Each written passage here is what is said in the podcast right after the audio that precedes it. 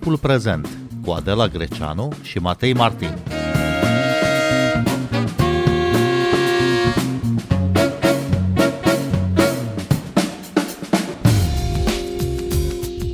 Australia vrea să impună platformelor Facebook și Google să plătească pentru conținutul de știri pentru că giganții digitali ar deține prea multă putere în domeniul mass media, fapt ce ar reprezenta un pericol la adresa democrației. Australia ar deveni astfel prima țară cu asemenea reglementări. Pe de altă parte, Google a anunțat că va opri funcționarea motorului de căutare în Australia dacă legile acestea vor fi adoptate. Bine v-am găsit! Noi suntem Adela Greceanu și Matei Martin și invitatul nostru este Bogdan Manolea, specialist în tehnologie și internet. Bun venit la Radio România Cultural! Bine v-am găsit! Mulțumesc de invitație! Care e de fapt miza acestei inițiative legislative din Australia? De ce li se cere marilor companii digitale să plătească pentru conținutul de știri pe care îl difuzează? Cred că miza este globală și în uh, Australia vedem doar uh, una din fațetele problemei. Și miza este legată în special de puterea pe care o au în special Google și Facebook, dar poate mai fi încă două, trei companii care intră în categoria aceasta și care în mod uh, automat fie direct, fie indirect, profită cumva de poziția asta și denaturează alte piețe.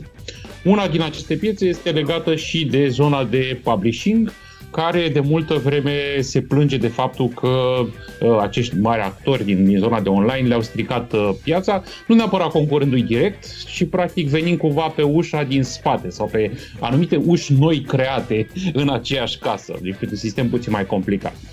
Și eu cred că se, se încadrează în uh, aceleași uh, linii pe care le-am văzut și în europeană legată de taxa pe link, așa numită taxă pe link, că e mai complicat. Uh, ea se numește uh, ancillary copyright în engleză sau uh, un, uh, un drept de autor, uh, mă rog, o chestiune conexă dreptului de, de autor, care cumva era în aceeași direcție, da? adică se gândea cum să ajutăm publisherii din Uniunea Europeană și să descurajăm Google și Facebook, în special Google, în situația respectivă care și a pornit de la o inițiativă germană. Deci asta este zona pe care, pe care o vedem și în care zona de publishing se confruntă cu zona de, să zicem, giganți din zona de tehnologie și încearcă să găsească o soluție la problemele pe care aceste industrie le-au adus uh, publishing-ul online. Ca să fie și mai complicat, ca să fie și mai complicat, așa se suprapune pe o problemă de monopol sau quasi-monopol sau oligopol pe care aceste servicii online îl au și e o problemă care apare în discuție atât în Statele Unite cât și în Uniunea Europeană. Uh, sunt uh, alte acte normative pe care Uniunea Europeană le propune, sunt uh, propuneri în Statele Unite de a sparge, de exemplu, Facebook de alte business-uri din zona respectivă, sunt probleme legate de plata taxelor, dacă ar trebui să fie plătite într-o țară sau alta. Deci sunt o grămadă de, de probleme care cumva sunt conexe legate de acești uh, mari actori din uh, piața de online. Problema principală fiind uh, inechitatea sau inegalitatea în relația cu um, acest giganți ai internet, nu? Uh, ziarele și instituțiile media pierd bani din publicitate pentru că cea mai mare parte a veniturilor din publicitate uh, merg către acești uh, giganți. Facebook și într-o măsură încă și mai mare Google sunt într-o poziție de monopol, nu există alternativă la Google sau, mă rog, există două sau trei mici companii care nu, nu fac împreună nici măcar 5% uh, din piață. Este o relație inegală aici. Cum se face că Google a ajuns în această poziție de monopol? În primul rând, să zicem că aceasta este aserțiunea unei anumite părți, în special zona de publishing online. E o discuție destul de complicată legată de faptul dacă, într-adevăr, în primul rând, dacă Google are o poziție de monopol și dacă are pe ce piață anume. Vorbim de piața de căutări online sau vorbim de piața de agregator de știri, că sunt două piețe diferite. Sigur că ele se cam în momentul în care le ai în același uh, ecosistem, s-ar putea să se ajute una pe cealaltă, dar e încă o discuție destul de complicată pe partea de, de concurență online. Al doilea lucru este că, deși ascensiunea și a Google și a Facebook a scăzut partea de reclamă pe care firmele de publishing online o au, în același timp, toate aceste firme de publishing implementează pe propriile site-uri soluțiile Google și Facebook. Și e o implementare voluntară, dar nu e obligat nimeni cu pistolul la tâmplă ca să facă acest lucru. Uh, și atunci încep să spui niște întrebări dacă nu cumva poate au jucat foarte prost industria de publishing online, în care și-a introdus principalul inamic în casă, îi vinde toate audiența pe nimic și se complace într-un sistem și atunci încearcă să găsească o rezolvare de reglementare legislativă pentru o problemă de conflict între două industrii, pentru că cineva a jucat prost la un anumit moment dat. Acum, sigur că sunt un pic cinic în discuția asta și uh, în mod intenționat, uh, să zicem, uh, vreau să prezint și cealaltă parte, tocmai pentru a arăta că este, este un conflict între două zone comerciale care se poate vedea și ca un conflict comercial. Partea care mie mi se pare și mai interesantă din tot conflictul ăsta și care apare încă destul de puțin în discuția respectivă este în ce măsură ceea ce face Google și Facebook, care când le convine se portretitează ca niște intermediari tehnici și când nu le convine spun că noi putem să dăm jos conținutul pe care voi ni le spuneți că este ilegal, deci între alfa și, și omega, dar cum uh, nu afectează de fapt toată partea de libertate de exprimare online și tot ecosistemul, pentru că dacă tu de fapt, influențezi tot ceea ce primim noi ca utilizatori, inclusiv rezultatele căutării, inclusiv rezultatele pe social media, inclusiv reclama pe care o vedem, atunci ești un actor important în zona aceasta de, de libertate de exprimare pe internet. Și atunci poate ar trebui să se pună problema și din punctul ăsta de vedere. Din câte știu eu, legea din Australia nu o face, în schimb propunerile din Europeană cred că sunt mai aproape de această idee. Proiectul legislativ uh, din Australia prevede ca o negociere să aibă loc între furnizorii de conținut, respectiv uh, publisheri și giganții internet Google și, uh, și Facebook și în caz că nu se ajunge la o soluție, sumele datorate de Google și de Facebook să fie stabilite de o curte, de un tribunal de, de arbitraj. Este inacceptabil acest lucru pentru Google. Cam care ar fi puterea de negociere a ziarelor, a furnizorilor de conținut și care este puterea de negociere a giganților internet în eventualitatea unor asemenea discuții. Acum nu știm în detaliu care este piața australiană, dar uh, uitându-ne la ce se întâmplă în uh, Europa și uitându-ne la faptul că atât Google cât și Facebook au amenințat că se vor retrage de pe piața australiană dacă situația într-adevăr este extrem de negativă din punctul lor de vedere, ne dăm seama că de fapt puterea de negociere nu este prea mare și iar încerc să fac o paralelă cu ceea ce știm din Europeană, unde în Germania există o lege cu privire la acest ancillary copyright, care teoretic le-ar fi dat dreptul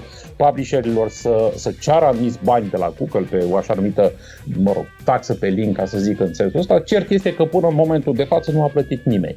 Adică Google nu a plătit către acești, uh, acești furnizori de plăți. Nu există un nou, un nou izvor de venituri care dintr-o dată a fost creat și prin care publisherii o duc mai bine.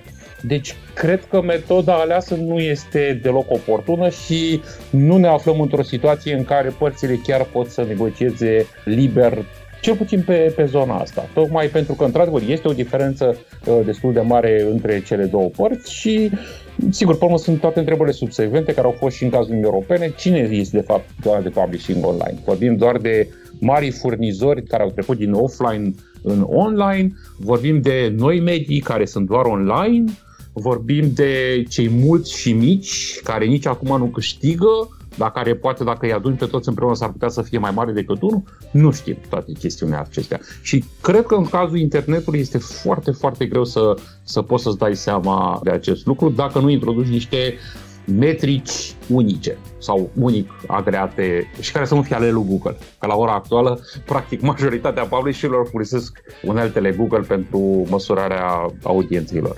Presa liberă și mai ales accesul la informație sunt uh, esențiale pentru uh, democrație și asta spune și guvernul uh, din uh, Australia în susținerea acestei legislații. Cam unde se situează cetățeanul, cetățeanul de rând în această dispută? Cred că cetățeanul de rând uh, nu vede foarte multe dintre desubturile problemelor, pentru că nu este o problemă simplă. Cred că el va vedea mai degrabă efectele. Da? Deci cred că efectele fie într-o direcție, fie în cealaltă. Adică cu siguranță în momentul în care vine Google și spune mă retrag sau Facebook, o să fie foarte nemulțumit. Da? Indiferent dacă se gândește ok, dar ceilalți au de suferit sau ceilalți nu au de suferit și de ce ar trebui Google și Facebook să câștige de pe teritoriul australian, ca să luăm, ca să luăm exemplul ăsta. Pe de altă parte, poate să fie și invers, adică dacă, să zicem că trece legea respectivă, să zicem că există această negociere, s-ar putea să fie afectat uh, în sensul în care, de exemplu, unul din ziare care nu primește banii respectivi să nu mai fie indexat de către Google.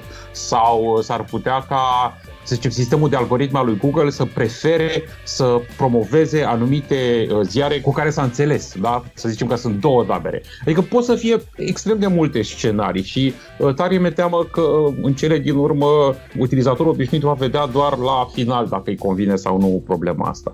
Cred că invers ar trebui să discutăm în ce măsură ne afectează pe toți și aici mai degrabă cei care lucrează pe zona de libertate de exprimare ar trebui să aibă un punct de vedere mult mai apăsat referitor la cum va afecta această legislație tot ecosistemul uh, accesului la informații online. Pe de o parte, Google amenință că își va suspenda funcționarea motorului de căutare în Australia. Pe de altă parte, premierul australian a spus că nu va răspunde amenințărilor de acest gen. Cum se poate ieși din acest impas, Bogdan Manula? E, mi-e foarte greu să găsesc o soluție perfectă de la 10 km distanță. Eu personal aș înclina să spun că nu cred că o soluție națională este o soluție potrivită în uh, ceea ce privește reglementarea online. Și aici există discuții la nivelul OECD-ului sau altor organizații la nivel internațional pentru găsirea unor soluții globale. Sigur, OECD-ul se preocupă în principal la problema taxării și impozitelor, dar uh, cu siguranță o astfel de problemă a zonei de publishing online versus giganți în zona de, de online este o, este o problemă globală. Și cred că mai degrabă eu aș vedea această legislație australiană ca încercări. Da? Așa cum este și cea din Europa cu așa numită taxă pe link, așa cum uh, este în Europa parte din Digital Services Act, care vine împreună cu un alt act care vrea să reglementeze the gatekeepers, cum îi numesc ei. Deci uh, firmele care au putere dominantă pe, pe această piață. Deci toate sunt încercări și Statele Unite cu siguranță încearcă o altă parte de legislație, o să vedem în ce direcție acum cu o majoritate democrată în, uh, în Congres.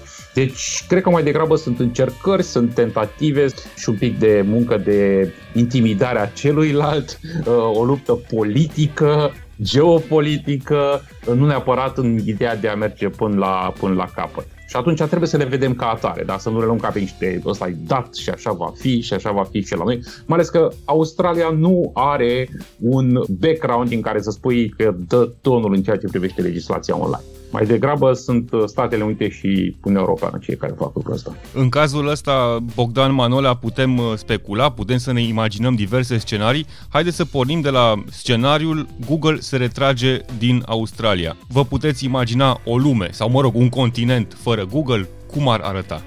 Sigur, eu, eu îmi pot imagina, pentru că există alternative la toate produsele Google, mai bune, mai proaste, mai acceptate de utilizator sau mai puțin acceptate. Sigur că se poate.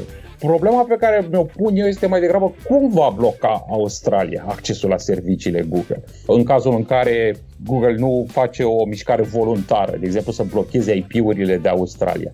Și o să mă întreb cât va crește piața de VPN-uri Virtual Private Networks din Australia, astfel încât utilizatorii din Australia care vor în continuare să aibă acces la serviciile Google pot să o facă printr-un uh, serviciu de tip VPN care schimbă adresa într-un IP de Statele Unite. Cred că mai degrabă întrebările astea ni le putem pune. Pentru că dacă uh, guvernul australian gândește că va bloca domeniile google.com sau google.com.au, cum este sistemul din, uh, din Australia, cu siguranță nu cred că este o variantă, o variantă bună și cu siguranță văd mai multe probleme decât, decât a rezolva o asemenea blocare prin furnizorul de servicii internet. Dar delistarea sau dezindexarea firmelor, companiilor mici, mari din Australia de pe Google ar avea niște efecte economice imediate. S-ar simți pe loc. Cred că s-ar schimba. Cred că s-ar schimba multe pentru că Văzând altfel problema, zona de IMM-uri sau firme din Australia care vor să targeteze publicul australian, vor continua să caute metode de a-și face reclamă către publicul lor țintă. Este doar a găsi mediul unde acești utilizatori își petrec majoritatea timpului. La ora actuală își petrec majoritatea timpului, ca și în România, presupun, pe Google și pe Facebook. Da? Doar că asta este astăzi, în 2021. Dar nu înseamnă că și peste 5 ani sau peste 10 ani va fi la fel observăm deja că acest monolit care părea de neclintit, totuși este săpat de noi actori care vin din zone în care nu te aștepți. Și aici mă gândesc, de exemplu, la TikTok, care nimeni n-ar fi dat uh, că va fi nou mare actor pe piața de social media din, din lume. Și totuși este. Și este în cadrul publicului cel mai interesat și care va fi viitorul tineret al, uh, mă rog, omenirii, ca să nu zic doar de Australia. Și atunci, uh, din punctul ăsta de vedere, eu n-aș vedea ceva tragic, pentru că lucrurile vor continua și advocații vor găsi noi metode și noi zone unde utilizatorii respectivi există și își vor face reclamă acolo. Și ca să mai fac și o mică paranteză, eu mă aduc aminte foarte bine de situația cum era internetul în România înainte să intre Google și unde erau alte zone în care îți făceai reclamă ca să vezi traficul site-urilor, te duceai pe trafic.ro ca să uh, scot din, din arhivă. Deci uh, lumea își făcea reclamă direct pe site-uri sau agenții de publicitate. Mă rog, deci sunt, sunt alternative. Asculți timpul prezent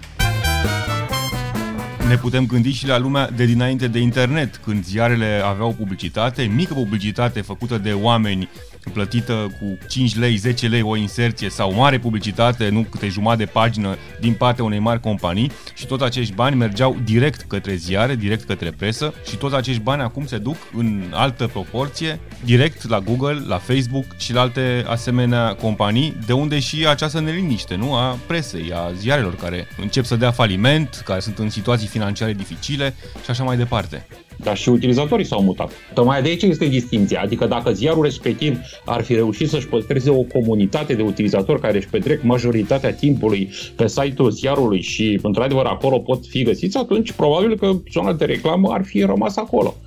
Doar că și ziarele respective au preferat ca să își uh, externalizeze partea de publicitate online, fie unei agenții locale, fie către Google sau către Facebook, și-au creat pagini pe Facebook pentru a-și atrage foarte mulți fani, își publică conținutul pe Facebook, fie tot conținutul, fie doar niște linkuri și atunci își uh, includ în propriul site diverse trackeri și forme care permit acestora să colecteze date privind utilizatorii.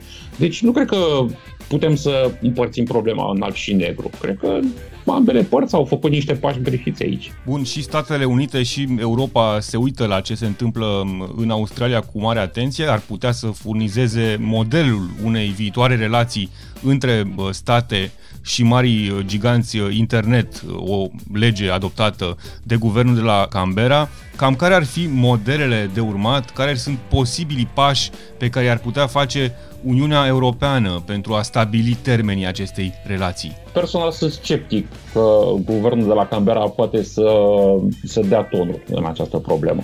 Uh, și pentru că este o piață relativ mică și pentru că impactul lor în piața globală de internet iarăși este mic și pentru că inclusiv din punct de vedere teritorial și accesul la internet este, este total diferit față de, de celelalte piețe. Ba mai mult decât atât, Uniunea Europeană are deja o direcție pe care merge și care a fost făcută publică în decembrie anul trecut cu propunerile legislative legate de Digital Services Act, care practic este o actualizare a regulilor regulilor din, uh, din directiva e-commerce din 2002 și care pornesc de la acest principiu al intermediarilor online și pune în discuție cum ar trebui să arate aceștia în 2021 și în toată decada care va urma.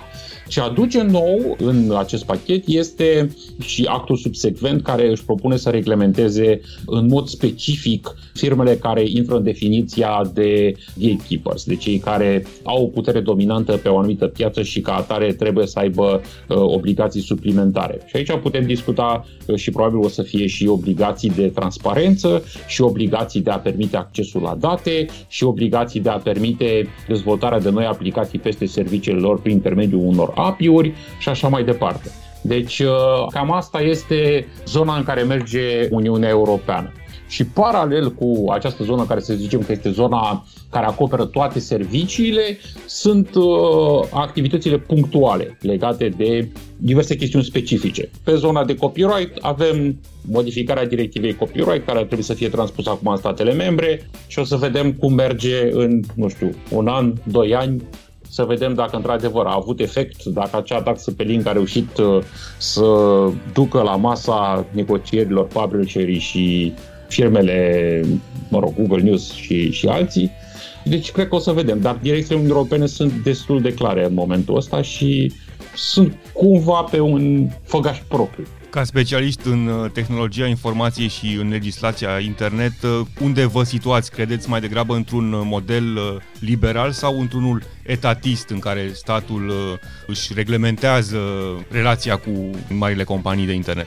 Eu personal sunt uh, foarte, să zicem, de pe internet, adică de pe modelul lumii digitale care ar trebui să se autoreglementeze la maximum posibil Uh, iar statele să intervină doar în situații în care lucrul acesta efectiv nu mai este posibil și pe cazuri punctuale.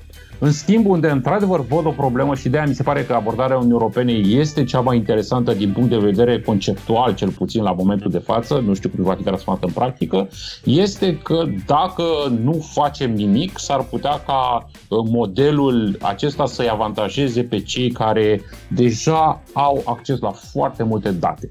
Și aici mă refer atât ca date personale, cât și la date nepersonale, la date pe care le colectează și care pot să le folosească în foarte multe feluri. Și prin puterea pe care o au, ceea ce vedem este că cumpără din momente extrem de inițiale sau foarte de la început, cumpără firme noi care apar cu idei inovative și care putea să-i, să-i concureze. Și vedem exemplu Facebook-ului cu WhatsApp și cu Instagram și vedem uh, Google, că nu mai e Google, ci e compania Alphabet, care are companii de la A la Z. Și asta spune multe. Giganții tehnologici sunt entități private, dar au ajuns să aibă relevanță la nivel global și să genereze spațiu public. N-ar fi nevoie și de o discuție serioasă despre cum tratăm marii giganți digitali între privat și public? Ar putea fi, doar că majoritatea statelor, cel puțin din Uniunea Europeană și din, uh, și din Statele Unite, nu cred că se gândesc a interveni mult mai brutal în acționariatul firmelor respective. În schimb, discuția care încă există și asta e discuție pe care TikTok uh, o aduce în special în spectrul american este în ce măsură firme care nu sunt din zona Statelor Unite sau Uniunii Europene, de fapt sunt niște paravane ale unor interese ale altor state. Și aici e vorba de China, evident, în cazul TikTok-ului. Și atunci, mai degrabă din zona asta e o temere destul de mare în a vedea sectorul public că s-ar implica în astfel de activități într-un mod, să zicem, prea direct. Dar, dar discuția despre rolul lor în societate și cum afectează ele discursul public, asta e o chestiune care este pe agenda publică de câțiva ani buni și din păcate, e puțin cam prea politizat. Cel puțin în Statele Unite a fost extrem de politizat în ultimii doi ani de zile. Poate să nu fie politizată o asemenea discuție? Eu zic că trebuie să nu fie politizată. Doar că în momentul în care ai două partide și unul zice că este avantajat și celălalt zice că, nu știu, că nu e avantajat, mi se pare că sunt două poziții diametral opuse și uite să negocieze între ei. Sau poate nu vor să negocieze la, la momentul actual. Sau, mă rog. Aici e o discuție mult prea politică pentru gustul meu, dar și din aceste motive prefer uh, dezbaterea europeană, care este mult mai așezată, care are un time frame, care are niște obiective și sper că vom ajunge la un rezultat mai bun. Bogdan Manolea, mulțumim pentru această discuție. Noi suntem Adela Greceanu și Matei Martin. Ne găsiți și pe platformele de podcast. Abonați-vă la Timpul Prezent pe Castbox, Apple Podcasts și Spotify și urmăriți pagina de Facebook Timpul Prezent. Cu bine, pe curând! thank you